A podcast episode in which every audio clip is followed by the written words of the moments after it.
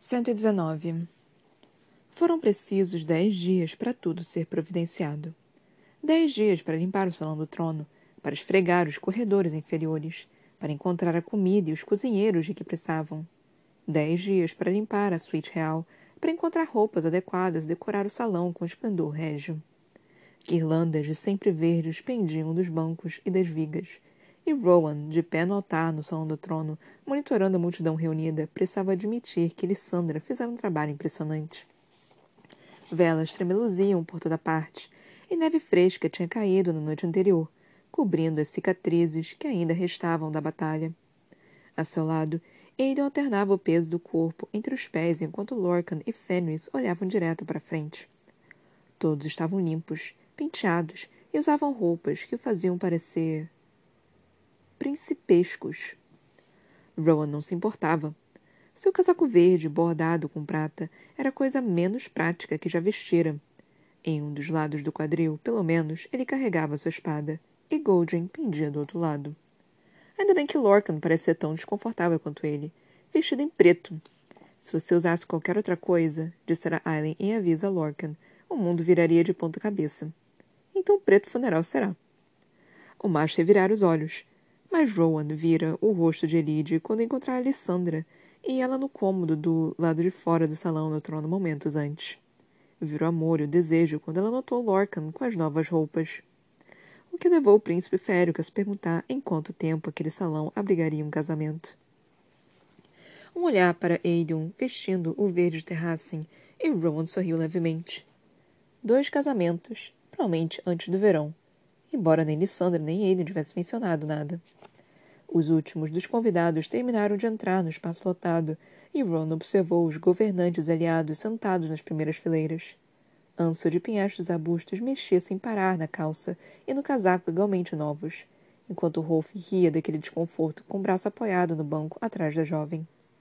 Ilhas, usando as roupas brancas encamadas de seu povo, tinha se sentado do outro lado da rainha de cabelos vermelhos, o retrato da calma inabalável. Uma fileira adiante estava Galan, de queixo erguido e com sua regalha majestosa. Ele piscou um olho quando seus olhos a Shriver encontraram de Rowan. O macho férico apenas inclinou o queixo de volta para o rapaz. E, então, na direção dos primos, Enda e Celine, em assentos perto do corredor. Sua prima pressara de umas boas horas sentada e calada quando Rowan lhe contara que ela era agora a rainha de Doranelli. A rainha férica do Oriente. A fêmea de cabelos prateados não se vestira para o um novo título naquele dia.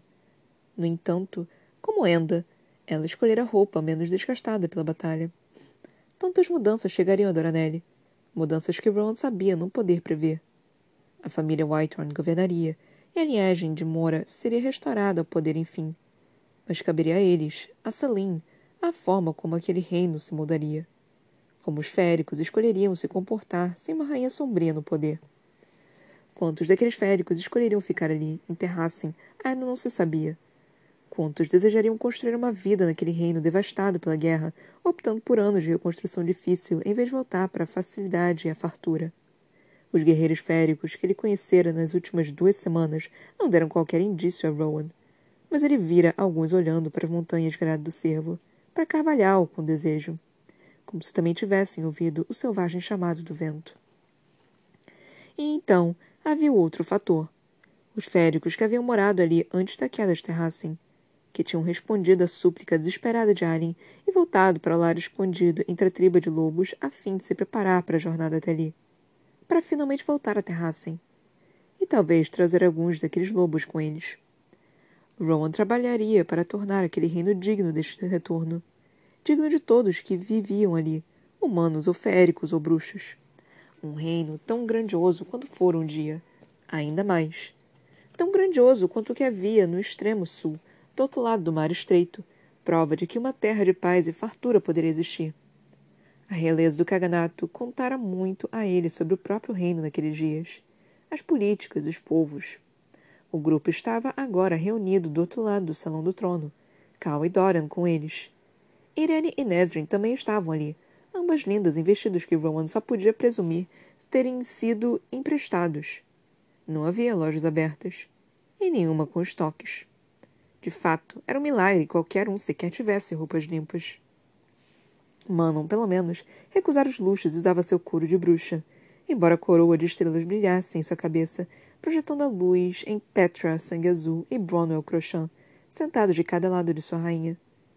Eidon engoliu em seco, audivelmente, e Ron olhou para as portas abertas.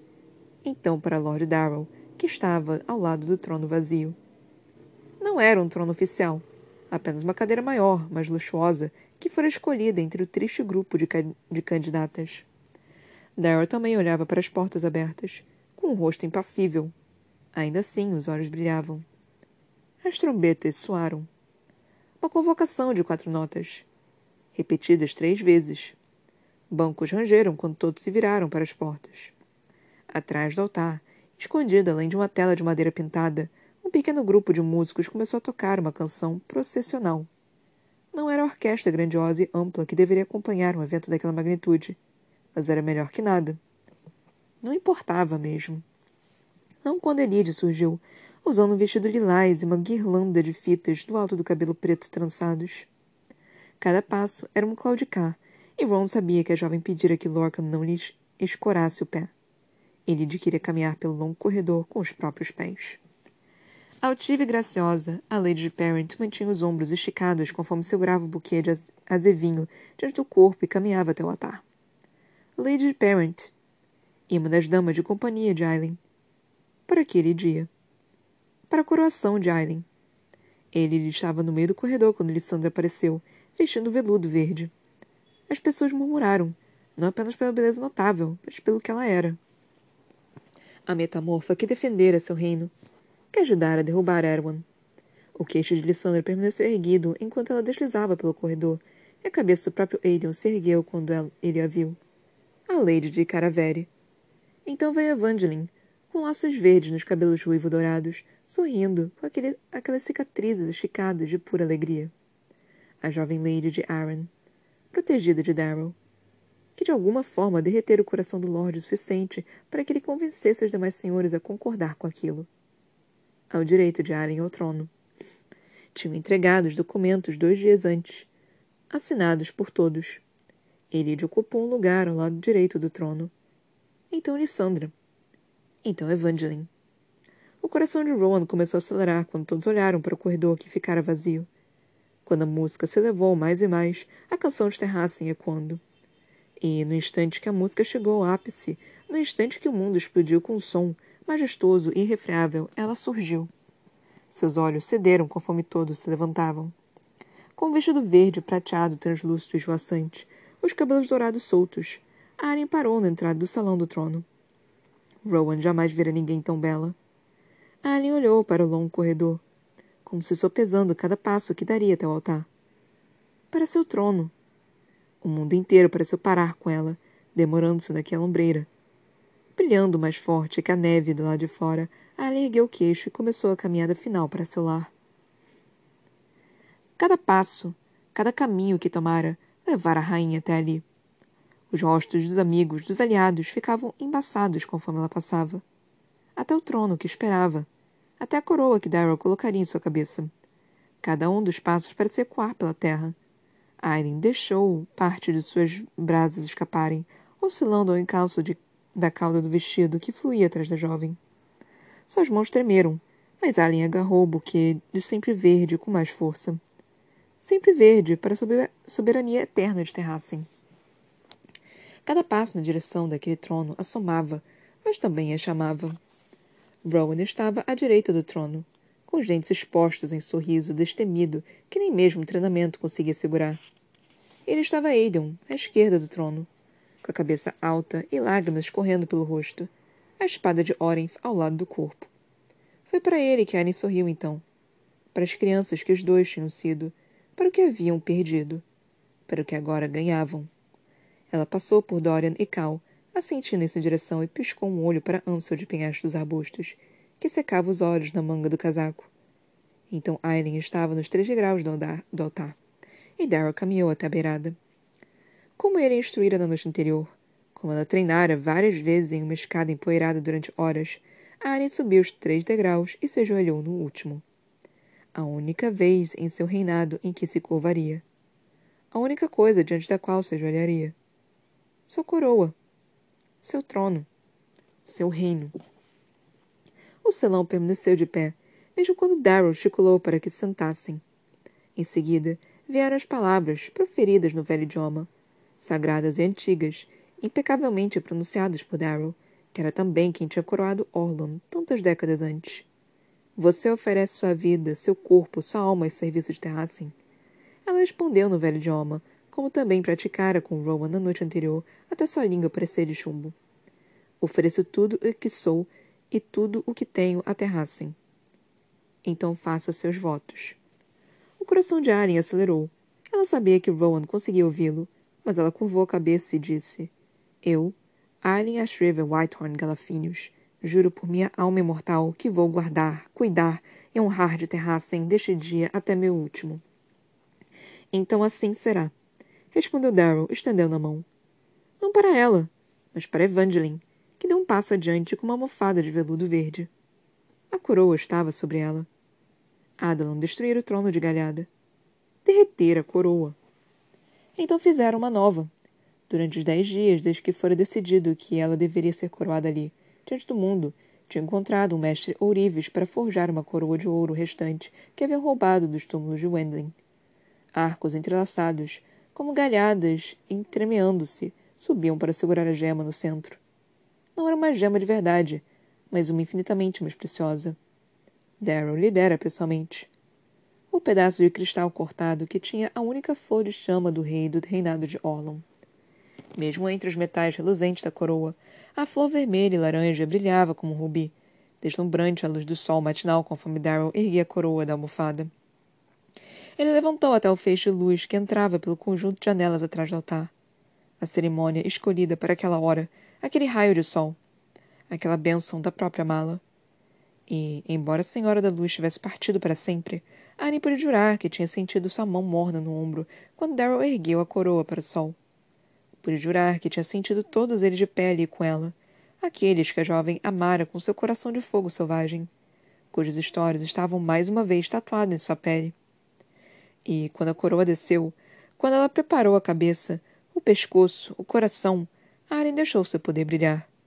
Para aqueles que não tinham sobrevivido, para aqueles que tinham lutado, para o mundo que observava. Darrow colocou a coroa em sua cabeça, o peso maior do que Aren previra. Ela fechou os olhos, deixando que se, que se lhe assentasse aquele peso, aquele fardo e aquele dom. Levante-se, disse Darrow. Alien Ashriver Whitehorn Galafinius, rainha de Terracin. Ela engoliu um soluço. E lentamente, com a expressão tranquila apesar das batidas do coração que ameaçava saltar para fora do peito, Arlen ficou de pé.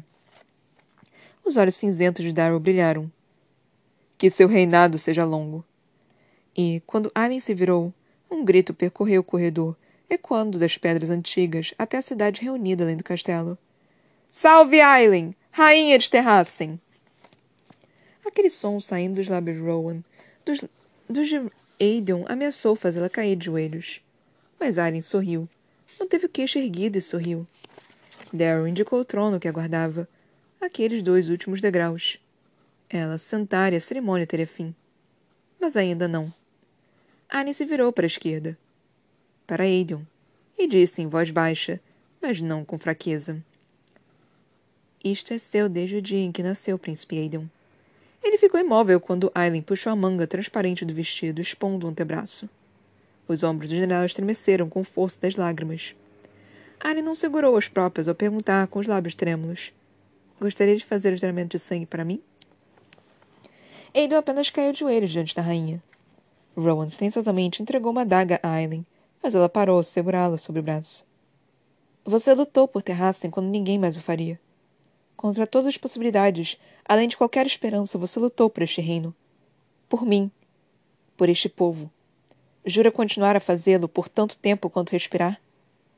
A cabeça do guerreiro se curvou quando ele sussurrou. Sim. Nesta e em todas as outras, servirei a você e aterrassem. Irene sorriu para Aidan, para o outro lado de sua moeda, e cortou o antebraço antes de estendê-lo a ele. Então beba, príncipe. E seja bem-vindo. Cuidadosamente, Aidan pegou o braço de Aileen e levou a boca ao ferimento. Quando ele se afastou, com sangue nos lábios, Arryn sorriu para o primo. Você disse que queria fazer o juramento diante de todo mundo, disse ela, de forma que apenas ele ouvisse. Bem, aí está. Então conteve uma gargalhada e se levantou, abraçando-o com força antes de recuar até seu lugar, do outro lado do trono. Alien olhou para Darrell, que ainda esperava. Onde estávamos? O velho Lorde sorriu levemente e indicou o trono. A última parte desta cerimônia. Então almoço! murmurou Fenris, suspirando. Alien conteve o sorriso e deu os dois passos até o trono. Ela parou de novo ao se virar para se sentar. Parou diante das pequenas figuras cujas cabeças despontavam em torno das portas do salão. Um pequeno arquejo lhe escapuliu, o suficiente para que todos se virassem para olhar. O povo pequenino, murmuraram as pessoas. Algumas recuando conforme pequenas figuras disparavam pelas sombras ao longo do corredor, com asas farfalhando e escamas reluzindo. Um deles se aproximou do altar e, com mãos esverdeadas e retorcidas, colocou a forenda daquele povo aos pés de Aileen. Uma segunda coroa. A de Mab. Tirada de seus alforjes, onde quer que tivessem acabado depois da batalha. Com eles, ao que parecia como se não fossem permitir que o objeto se perdesse mais uma vez. Não fossem deixá-la esquecer. Arryn pegou a coroa que havia disposta a seus pés, olhando boquiaberta para a pequena reunião que enchia as sombras além dos bancos, com os olhos pretos e arregalados piscando. A rainha férica do acidente, disse Elide baixinho, embora todos tivessem ouvido. Os dedos de Arryn tremeram e o coração se encheu a ponto de doer conforme ela observava a reluzente coroa antiga. Então olhou para o povo pequenino. Sim, disse a jovem para eles. Servirei a vocês também. Até o fim de meus dias. E Annie fez uma reverência. O povo quase invisível que a salvara tantas vezes e que não pedira nada por aquilo. O Senhor do Norte que sobrevivera como ela contra todas as adversidades. Que jamais se esquecera de Aileen. Ela lhe serviria, como serviria qualquer cidadão de Terrassen. Todos notar também se curvaram, depois todos no salão do trono. Mas o povo pequenino já partira. Então Aileen colocou a coroa de Mab sobre aquela de ouro e cristal e prata, e a antiga coroa se acomodou perfeitamente a ela. Em seguida, finalmente, Aileen sentou no trono. Aquilo pesou sobre ela, aninhando-se em seus ossos, um novo fardo. Não mais uma assassina. Não mais uma princesa desgarrada. Quando Aileen levantou a cabeça para observar a multidão que comemorava quando sorriu, rainha de Terrassen e rainha férica do Ocidente, ela queimou forte como uma estrela. O ritual não havia acabado. Ainda não. Conforme os sinos soavam por Orinth, anunciando sua coroação, a cidade reunida diante comemorava. E Aren foi cumprimentá-los. Dirigiu-se até os portões do castelo, com a corte, seus amigos, seguindo os espectadores do salão do trono logo atrás. E, ao parar diante dos portões selados, como é tão antigo, entalhado e imponente, a cidade e o mundo aguardando diante, Arya se virou para eles. Para todos aqueles que a tinham acompanhado, que os ajudaram a chegar aquele dia, aquele som alegre dos sinos. Ela chamou a corte para frente. Então sorriu para Dorian e Cal, Irene e Nesrin e Sartak, e seus companheiros. E o chamou para frente também. Com as sobrancelhas erguidas, eles se aproximaram. Mas Alien, coroada e reluzente, apenas disse: Caminhem comigo. Ela indicou os portões. Todos vocês. Aquele dia não pertencia apenas a ela. Não mesmo. E, quando todos pararam, Aren avançou. Ela pegou a mão de Irene Westphal para guiá-la até a frente. Então, Mano um bico negro. Irid Lockan. Lissandra. Evangeline. Nesrin Falek. Bort e Hassá e Ansa de penhascos arbustos. Todas as mulheres que lutaram ao seu lado, ou de longe, que haviam sangrado e sacrificado sem jamais perder esperança de que aquele dia chegaria. Caminhem comigo, disse Aileen para elas, enquanto homens e machos seguiam atrás. Minhas amigas. Com os sinos ainda soando, a rainha sentiu para os guardas nos portões do castelo. Eles se abriram por fim, e o rugido da multidão reunida foi tão alto que chacoalhou as estrelas. Como um, eles saíram. Para a cidade que celebrava. Para as ruas onde as pessoas dançavam e cantavam, onde choravam e levavam as mãos ao coração ao ver o desfile de governantes e guerreiros e heróis, zigue-zagueando e sorrindo, aqueles que salvaram seu reino e suas terras, ao ver a rainha recém-coroada, com alegria iluminando seus olhos. Um novo mundo. Um mundo melhor. 120. Dois dias depois, Nesrin Falek ainda estava se recuperando do baile que durara até o alvorecer. Mas que comemoração fora aquela! Nada de ma tão majestoso quanto seria no continente sul, mas a alegria pura e as risadas do grande salão, o banquete e a dança. Ela jamais se esqueceria enquanto vivesse. Mesmo que parecesse que levaria a vida inteira para se sentir descansada de novo. Os pés ainda doíam de dançar e dançar e dançar, e ela vira Aileen e Lissandra reclamando da mesma coisa na, na mesa do café da manhã, apenas uma hora antes. Mas como a rainha dançara, uma visão da qual Nesrin jamais se esqueceria também. A primeira dança fora de Aileen, para que guiasse, e a rainha escolhera seu parceiro para se juntar a ela.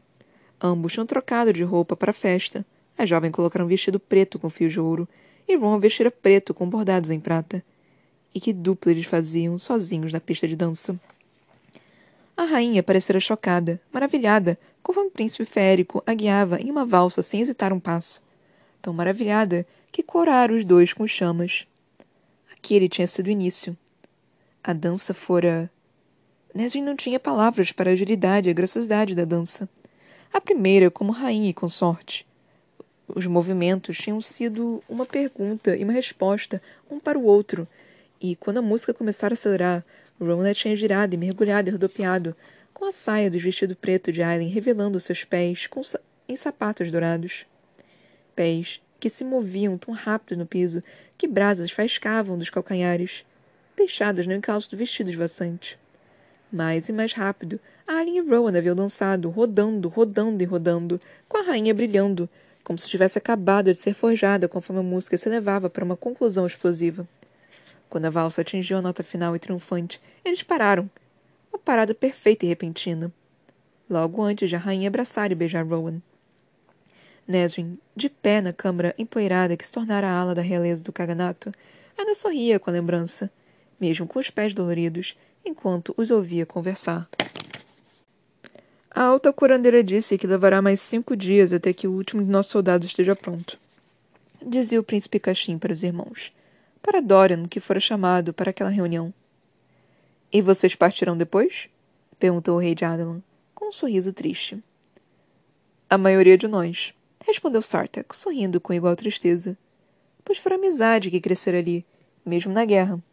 Verdadeira amizade que venceria os oceanos que separariam mais uma vez. Chamamos vocês aqui hoje porque temos um pedido bastante incomum, disse Sartak a Dorian. O jovem rei ergueu uma sobrancelha. Sartak se encolheu. Quando visitamos o desfiladeiro Ferian, alguns de nossos Drukan encontraram ovos serpentes aladas, descuidados e abandonados. Alguns deles gostariam de permanecer aqui, para cuidar delas, para treiná-las. Nesrin piscou, assim como Dorian. Ninguém mencionara nada a ela. Eu. Eu achei que os Drukan jamais deixassem os ninhais, disparou Nesrin. Esses são jovens montadores, explicou Sartak com um sorriso. Apenas duas dúzias. Ele se virou para Dorian, mas me suplicaram para perguntar a você se lhe seria permitido ficar quando partirmos. Dorian refletiu. Não vejo por que não poderiam. Algo brilhou nos olhos do rei. Uma ideia formada e então guardada. Seria uma honra, na verdade. Só não deixe que eles levem as serpentes aladas para casa, resmungou Hassar. Nunca mais quero ver o besta enquanto viver. Caixin deu tapinhas em sua cabeça. Hassar mostrou os dentes para ele. Nesrin riu, mas seu sorriso se dissipou quando viu que Doran sorria com tristeza para ela também. Acho que vou perder mais uma capitã da guarda, disse o rei de Adlan. Nesrin fez uma reverência com a cabeça. Eu. Ela não antecipara aquela conversa. Não naquele momento, pelo menos. Mas ficarei feliz, prosseguiu Dorian, de ganhar outra rainha que eu possa chamar de amiga. Nesrin corou, e a vermelhidão se acentuou quando Sartak abriu um sorriso e o corrigiu. Não rainha. Imperatriz. Ela se encolheu e Sartak riu, assim como Dorian. Então o rei a abraçou com força. Obrigado, Nesrin Falek, por tudo que você fez. A garganta da jovem estava apertada demais para falar, então ela abraçou Dorian em resposta. E quando o rei partiu, quando Caxim e Hassá foram ao encontro de um almoço adiantado, Nessie se virou para Sartak e se encolheu de novo. Imperatriz? Sério? Os olhos do príncipe brilharam, Vencemos a guerra, Neswin Falek. Ele a puxou para mais perto. E agora vamos para casa. Ela jamais ouvira palavras tão lindas. Cal olhava para as cartas em suas mãos. Chegara uma hora antes e ele ainda não as abrira. Não, não, apenas a tinha pegado no mensageiro. Um da frota de crianças comandadas por Evangeline e levado para o quarto. Sentado na cama, com a luz de vela tremeluzindo no aposento desgastado, ele não conseguia tomar coragem para abrir o selo de cera vermelha. A meceneta girou e Irene entrou, cansada, mas com os olhos alegres. Você deveria estar dormindo. Você também, disse ele, com um olhar evidente para o abdômen da esposa. Irene ignorou com o gesto, então facilmente quanto ignorava os títulos de Salvador e heroína Leia. Tão facilmente quando ignorava os olhares maravilhados e as lágrimas quando passava. Então Cal teria orgulho pelos dois. Contaria o bebê sobre a coragem e a genialidade de sua mãe. O que é essa carta?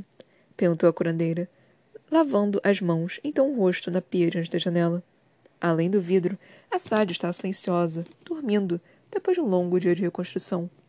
Os homens selvagens das montanhas Canino Branco haviam ficado para ajudar. Um ato de bondade que Cal se asseguraria de que seria recompensado. Ele já tinha até mesmo olhado para onde poderia expandir seu território, e a paz entre eles, Aniele. Cal engoliu em seco. É de minha mãe. Irene parou. O rosto ainda pingava. Sua. Por que não abriu? Ele deu de ombros. Nem todos são corajosos o suficiente para enfrentar senhores sombrios, sabe? Irene revirou os olhos, secou o rosto e sentou na cama ao lado do marido. Quer que eu leia primeiro? Ele queria. Maldito fosse, mas queria. Calado, Cal entregou a carta à esposa. A curandeira não disse nada ao abrir o pergaminho selado e percorrer com seus olhos dourados as palavras em nanquim. Cal tamborilava um dedo no joelho. Depois de um longo dia de cura, ele sabia que não deveria nem tentar caminhar de um lado para o outro. Mal conseguia voltar até ali com a bengala antes de afundar na cama. Irene colocou a mão no pescoço ao virar a folha e ler o verso. Quando ela levantou a cabeça de novo, lágrimas escorriam por seu rosto. Irene entregou a carta a Cal. Leia você mesmo. Apenas me conte. Ele leria mais tarde. Apenas. Me diga o que está escrito. Irene limpou o rosto. A boca tremia, mas havia alegria em seus olhos. Alegria pura. Diz que ela ama você. Diz que ela sente sua falta. Diz que se você e eu gostarmos da ideia, ela gostaria de viver conosco. Seu irmão Terry também. Cal pegou a carta, observando o texto. Ainda sem acreditar. Não até ler. Amo você desde o momento que soube que cresci em meu ventre. Ele não impediu as próprias lágrimas de caírem. Seu pai me contou o que fez com minhas cartas para você. Eu informei a ele que não voltaria a Niele. Ele apoiou a cabeça no ombro de Cal conforme ele lia e lia. Os anos foram longos e o espaço entre nós distante. Escrever a mãe. Mas quando você estiver assentado com sua nova esposa, seu filho, eu gostaria de visitá-los. De ficar por mais tempo que isso. Terem comigo. Se não tiver problema para vocês. Palavras hesitantes, nervosas. Como se a mãe também não acreditasse que Cal concordaria. Ele deu o resto, engolindo em seco ao chegar às últimas linhas. Tenho tanto orgulho de você. Sempre tive sempre terei. E espero vê-lo muito em breve. Cal soltou a carta, limpou o rosto e sorriu para a esposa. Vamos precisar construir uma casa maior, disse ele. O sorriso da esposa era tudo o que ele havia esperado. No dia seguinte, Dora encontrou Cal e Irene na enfermaria que fora transferida para os pisos inferiores. O amigo estava na cadeira de rodas, ajudando a esposa a cuidar de uma cruxã ferida, e o rei de Adalan pediu que eles o acompanhassem. Os dois o fizeram, sem perguntas, até que ele, encont... até que ele encontrou Manon no alto do Nial, selando Abraxos para o passeio matinal, no mesmo lugar onde ela estivera todos os dias, caindo em uma rotina que Doran sabia que era tanto para afastar o luto quanto para manter a ordem. A bruxa ficou imóvel quando os viu, franzindo a testa. Ela conhecera Cal e Irene dias antes. A reunião fora silenciosa, mas não fria, apesar de como seu primeiro encontro com Cal havia corrido mal. Irene apenas a tinha abraçado, e Manon correspondera com rigidez. Contudo, quando se afastaram, Dora podia ter jurado que parte da palidez e do abatimento sumiram no rosto de Manon. Para onde você vai quando todos partirem? Perguntou ele à bruxa rainha. Os olhos dourados de Manon não deixaram seu rosto. Dora não ousara lhe perguntar. Não tinha ousado tocar no assunto. Assim como ele ainda não falara do pai, de seu nome. Ainda não. Para os desertos, respondeu ela por fim, para ver o que pode ser feito. O jovem rei engoliu seco. Ele ouvira as bruxas, tanto Tente Ferro quanto Crochã, conversando a respeito. Sentira sua ansiedade e animação crescente. E depois? Não haverá depois. Ele abriu um leve sorriso para ela. Um sorriso secreto, de compreensão. Não haverá? O que você quer? perguntou Manon. Você. Foi o que ele quase respondeu. Você por inteira. Uma pequena parte do Drukan vai ficar em Adalan para treinar os filhotes de serpente alada. Disse Dorian apenas. Queria que fossem minha nova legião aérea. E gostaria que você e as outras dentes de ferro ajudassem. Cal lançou a Dorian um olhar que dizia: E pretendia me contar isso quando? O rei piscou um olho para o amigo e se virou de volta para Manon. Vá para os desertos. Reconstrua. Mas pense nisso. Em voltar. Se não para ser minha montadora líder, então para treiná-los. Ele acrescentou um pouco baixo. E para dizer oi de vez em quando. Ela encarou. Dorian tentou não parecer que prendia o fôlego, como se aquela ideia que tivesse tido minutos antes no aposento da realeza do caganato não estivesse pulsando por seu corpo, brilhante com novidade. Então Mano disse: São apenas alguns dias de voo em serpente lado dos desertos para Forte da Fenda. Os olhos brilhavam, cautelosos, mas. Mas havia um leve sorriso. Acho que Bruno e Petra poderão liderar seu escapulir, ocasionalmente, para ajudar os do cão. Ele viu a promessa em seus olhos, naquele indício de sorriso. Ambos ainda estavam de luto, ainda quebrados em alguns lugares, mas naquele novo mundo. Talvez se curassem. Juntos. Vocês poderiam simplesmente se casar, intrometeu-se Irene, e Dorian virou a cabeça para ela, incrédulo. Seria mais fácil para os dois, assim não precisarão, precisariam fingir. Cal olhou boquiaberto para a esposa. Irene deu de ombros. E seria uma aliança forte para nossos dois reinos. Dorian sabia que seu rosto estava vermelho quando ele se virou para Manon, cheio de desculpas e negação nos lábios. Mas a bruxa sorriu para Irene, os cabelos branco-prateados voando à brisa, como se estendendo-se para o povo unido que em breve voaria para o oeste. Aquele riso debochado se avisou quando ela mostrou Abraxos e pegou as rédeas. Veremos. Foi tudo que disse Mano Bico Negro, alta rainha das Crochã e Dente de Ferro, antes de subir com sua serpente alada aos céus. Cal e Irene começaram a implicar um com o outro, rindo ao fazerem aquilo. Mas Dorian caminhou até o limite do ninhal, observando aquela montadora de cabelos brancos e a serpente alada com asas de prata se distanciarem conforme voavam para o horizonte. Dorian sorriu e se viu pela primeira vez em muito tempo, ansioso pela manhã.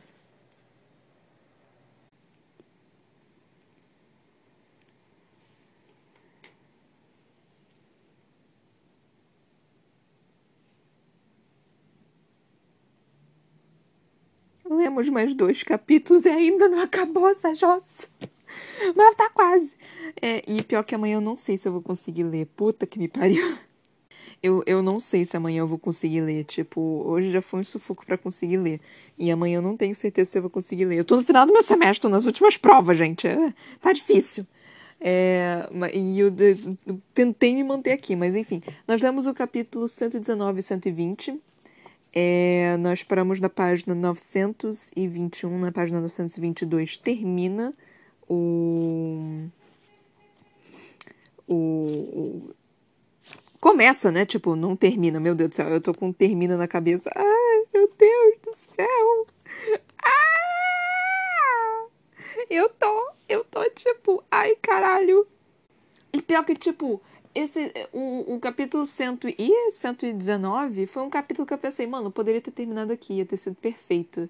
E aí eu li o resto e falei, tá, poderia ter terminado aqui, ia ser perfeito. E eu só, e eu só tô tipo, Ok, tem, ainda tem algumas coisas que poderiam ser ditas, sabe? Mas ainda não é, tipo, de extrema necessidade. E eu só, e eu só tô, tipo, caralho, o que mais que vai vir? O que mais que vai vir? O que mais que vai vir? Obviamente são coisas importan importantes, né? Tipo, a coroação da Aileen, é, ela é, fazendo o juramento de sangue pro Aiden. Porra, a gente tava esperando esse livro desde o do quinto, sabe? A gente tava esperando esse momento desde o quinto livro, sabe? Então isso realmente foi algo do qual é necessário, né, que, que foi importante se mostrar é, e, e, ser colocado aqui. É, teve uma parte que eu não entendi direito, que foi a parte do, do Sartak falando do Drukan, né? Tipo, eu primeiro achei que fosse. Peraí, deixa eu reler aqui pra, pra eu ver se eu entendi. Porque eu primeiro achei que fosse. Ah, as serpentes aladas colocaram ovos. Eu pensei, ah, tá. E aí tem alguns Drukan querendo voar serpentes aladas ao invés dos Ruks. Tá, tudo bem. E aí depois eu relendo, eu pensei, tipo, pera. Então o. Porque a Nesrin ficou confusa, né? Eu fiquei, ué, pera, então foram os. As Ruks que, que meio que tiveram um filhote, alguma coisa, botaram ovos, alguma coisa assim. Mas eu acho que foi serpentes aladas que botaram ovos.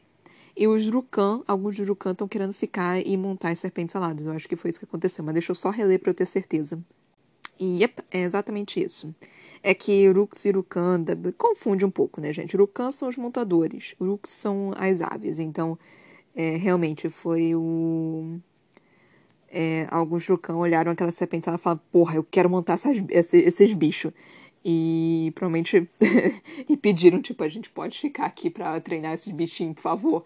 E o Dora meio que, tipo, não, vou criar uma frota alada com serpentes saladas. Eu só tô, tipo, é pra caralho. E aí ele falando, né, com a Mano, tipo, não, você não quer vir pra cá e ajudar, não sei o quê. E, tipo, a Irene, vocês não querem casar logo, não? Tipo, isso, cara, a, a Irene falando isso foi o foi, eu senti muito, tipo, ah, enquanto um quarto vocês dois, tipo, a, a, a famosa frase, né, de, de quando os dois estão. É, tem duas pessoas meio que flertando, e aí você, tipo, por que vocês não vão encontrar um quarto, né, vocês dois? Eu senti muito, muito esse momento, eu achei muito divertido. Ah, gente, teve um determinado momento também que eu tava lendo que um mosquito pousou no meu dedo. E aí eu, eu, eu fui tentei bater nele, só que eu, eu, o mosquito escapou. Ah, eu não sei, gente. Eu, eu, eu brigo com mosquito. É, é uma coisa assim que vocês não têm noção. É, é uma guerra que eu tenho entre mosquito. Aparentemente eles gostam do meu sangue.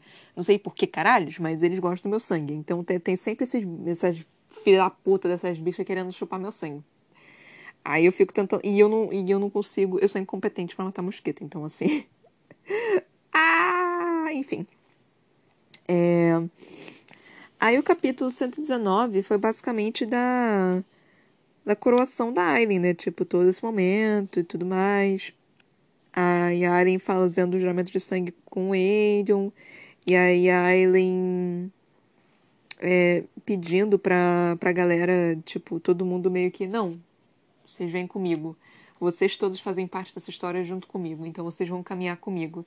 Eu achei esse momento super fofo. É, tinha uma coisa que eu tinha lido, só que eu esqueci o que que era. Que eu esqueci, ai, que merda. Eu, eu tinha uma coisa que eu queria falar sobre. Eu acho que era sobre o Daryl, mas eu não tenho certeza.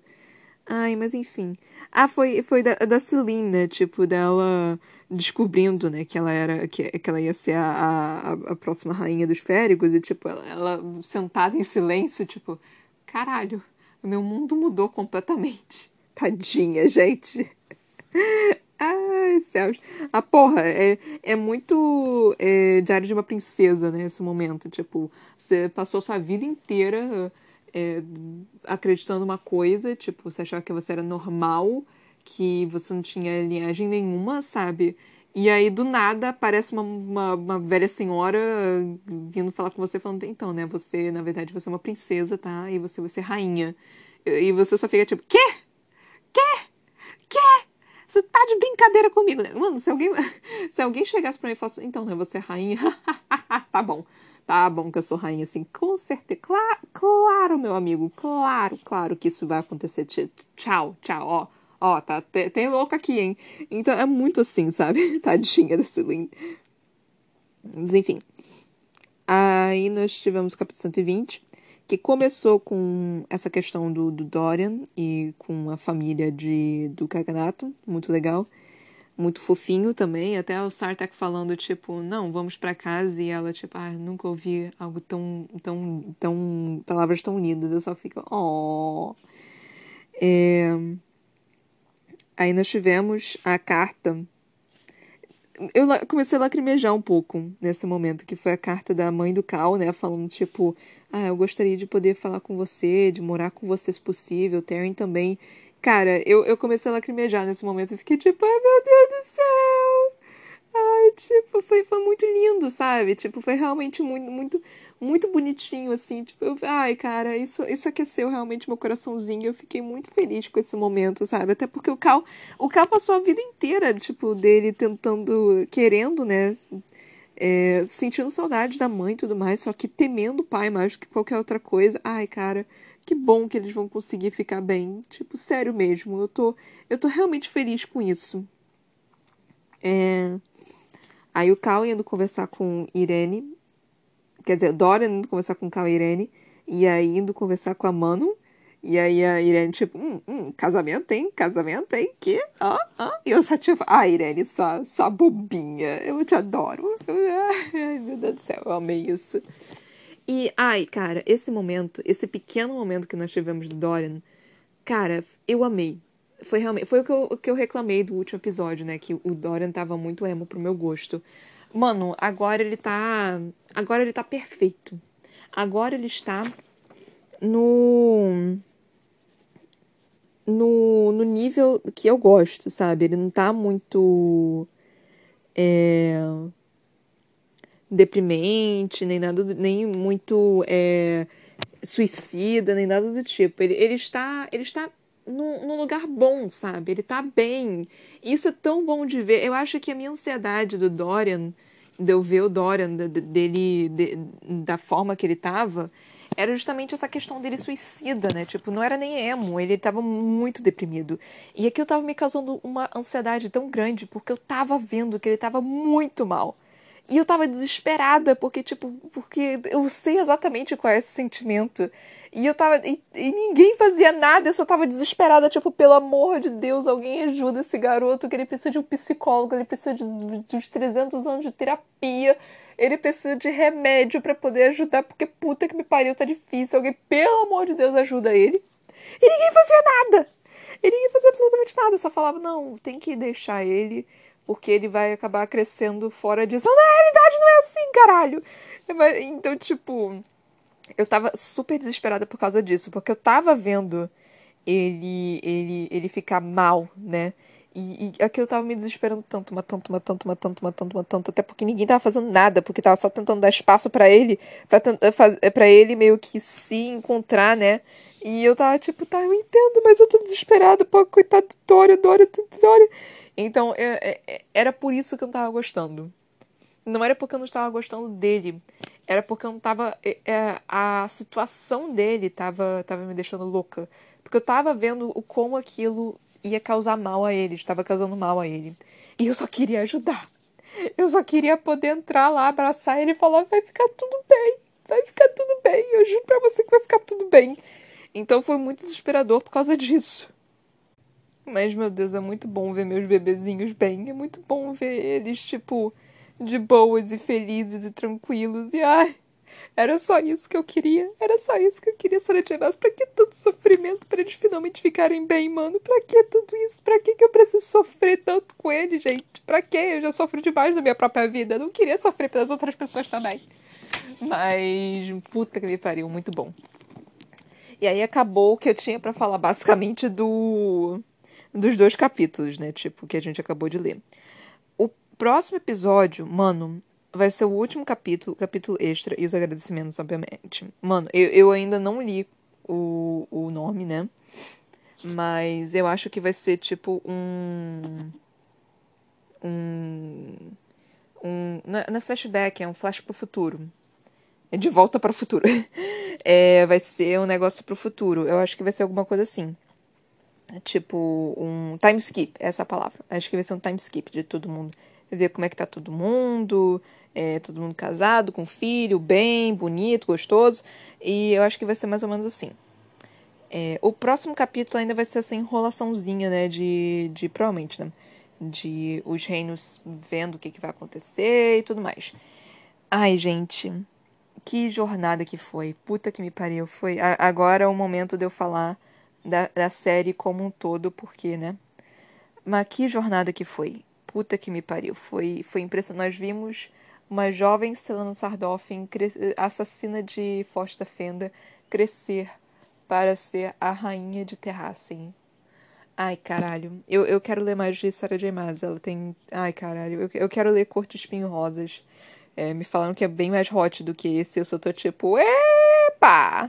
Então tô, tô querendo ver meus hot, porque nós tivemos muito pouco hot nesse livro e nessa saga, né? Mano, o episódio do Hot, caralho, gente, eu nunca vou esquecer isso na minha vida. Eu nunca vou esquecer eu lendo as três páginas. Foram três páginas de Hot que a gente teve. Eu nunca. Cara, e eu tava pedindo, né, um pouquinho o Vucu Vucu. Eu tava pedindo, né? Tipo. Só que eu, eu jurava que ia ser algo, algo simples, algo rápido, meia página no máximo. Não, foram três fucking páginas. E eu lendo, lendo, lendo, lendo. O caralho, não acaba nunca. E, e tipo, e você lendo em voz alta, né? Lendo aquele negócio. Oh, meu pai amado. E ainda bem que, tipo, ela não, não, tinha muita, muita fala, né? Só tinha os por favor, da vida. É, uma puta que me pariu. Mas excelentes livros acho que, eu não sei, o, o Reino de Cinzas ele foi muito alongado, mas eu acho que Trono de Vidro e, é, e Torre, da, Torre, Torre do Alvorecer foram os meus dois livros favoritos da saga. Porque, nossa, foi muito bom, foi muito bom mesmo. Foi muito bom mesmo, mesmo, mesmo. Tipo, bom mesmo, sim. É eu tô realmente impressionada com a capacidade da Sarah J. Maas de escrita, de conseguir criar personagem, de narração, de, de tudo. Sério mesmo, foi muito bom. É, foram.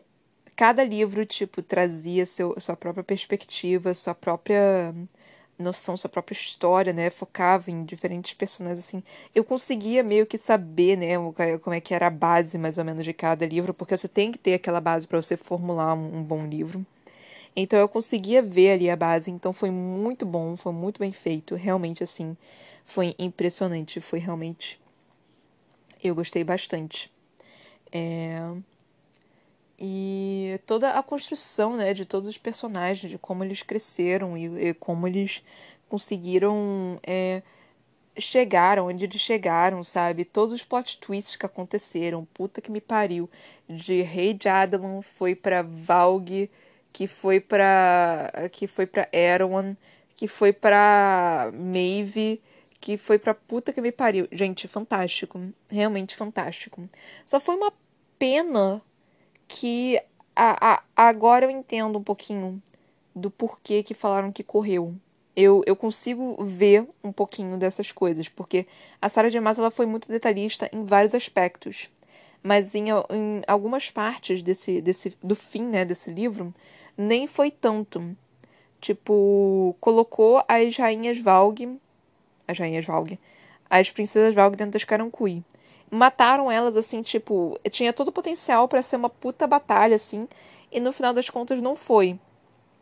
Mas também fizeram isso com os ovos que as bruxas estavam sendo forçadas a, a ter, né? Então também teve isso. Tinha todo um potencial de ser alguma coisa assim, de ser uma puta luta fodástica, mas foi queimado e foi tirado assim do, do da, da mesa é bem interessante, tipo, eu não sei exatamente se é, ela colocou aquilo e depois não sabia exatamente de como iriam acabar com eles, e aí no final das contas não. resolveu não colocar, né? Resolveu só destruir para ser melhor. Não sei se colocaram aquilo pra gente já ficar desesperado, tipo, caralho, vai ter isso ainda para lutar. E aí no final das contas só derrubou e falou, tipo, ah, tudo bem. Não, não, não vai ter mais essa merda. Então pode ter sido isso também. Só uma forma de. É é, é para deixar a gente ansioso, né? Então pode ter sido isso. Eu não tenho certeza de como que a Sarah J. Maas estava querendo, o que, que a Sarah J. Maas estava querendo fazer com esse tipo de, de personagem que ela que ela estava colocando, né? Mas é isso. Acho que eu vou parar por aqui da, do, do que eu tenho para para falar sobre o livro e a saga. Tipo, eu não sei, é porque a saga foi tão grande que eu não sei. E eu acho que, como eu também não, te, não terminei o livro em si, eu não, não tenho foco exatamente do que falar. Então talvez amanhã eu consiga. Amanhã, né? Se eu talvez. Se eu não sei se eu vou conseguir estar aqui amanhã, gente. Puta que me pariu. Eu vou tentar, eu juro que eu vou tentar. É, mas. Eu quero saber o fim. Pra aí eu falar, tipo. Falar assim, tudo. É, eu, obviamente, já fiz um resumão de mais ou menos tudo. Até porque não tem como, né? Você não falar sobre tudo com oito fucking livros. Então você tem que pegar, né, coisas de, dos livros passados para você conseguir trazer e falar sobre. Mas puta série boa, puta saga boa. Eu realmente estou impressionada. Eu fiquei muito feliz em ler esta saga. Eu ainda estou muito feliz lendo esta saga. Vou procurar os outros livros dela. Eu sei que tá saindo uma nova saga agora dela que ela tá escrevendo. Que né, eu obviamente não vou comprar agora porque não, tá, não, não chegou ao fim. Então eu vou esperar alguns anos até eu começar a comprar. É... Mas muito bom, realmente muito bom. Tô muito feliz. E se vocês também estiverem felizes, compartilhe esse podcast, por favor, com todo mundo que vocês conheçam. Estamos com 18 livros aqui, né, gente? Foi um, um trabalho, tá sendo um trabalho bem arduoso aqui que eu tô fazendo. Arduoso é a palavra correta para isso? Não sei. Ele tá no. O podcast tá no Spotify, no Anchor, no Google Podcast, no Breaker, no Overcast, no Pocket Cast e no Radio Public. Então, por favor, compartilhe com as pessoas. Por favor, por favorzinho. E se quiserem vir falar comigo, né, tipo, dar suas opiniões ou até pedir um outro livro para eu ler, alguma outra saga, qualquer coisa assim, é só mandar mensagem. Pode mandar mensagem pelo Instagram, que é Ana Brocanello, tá? É dois L's, L de Lestrade. Então, é isso aí, galera. Muito, muito, muito obrigada por ter me ouvido até aqui. Beijinhos e tchau, tchau.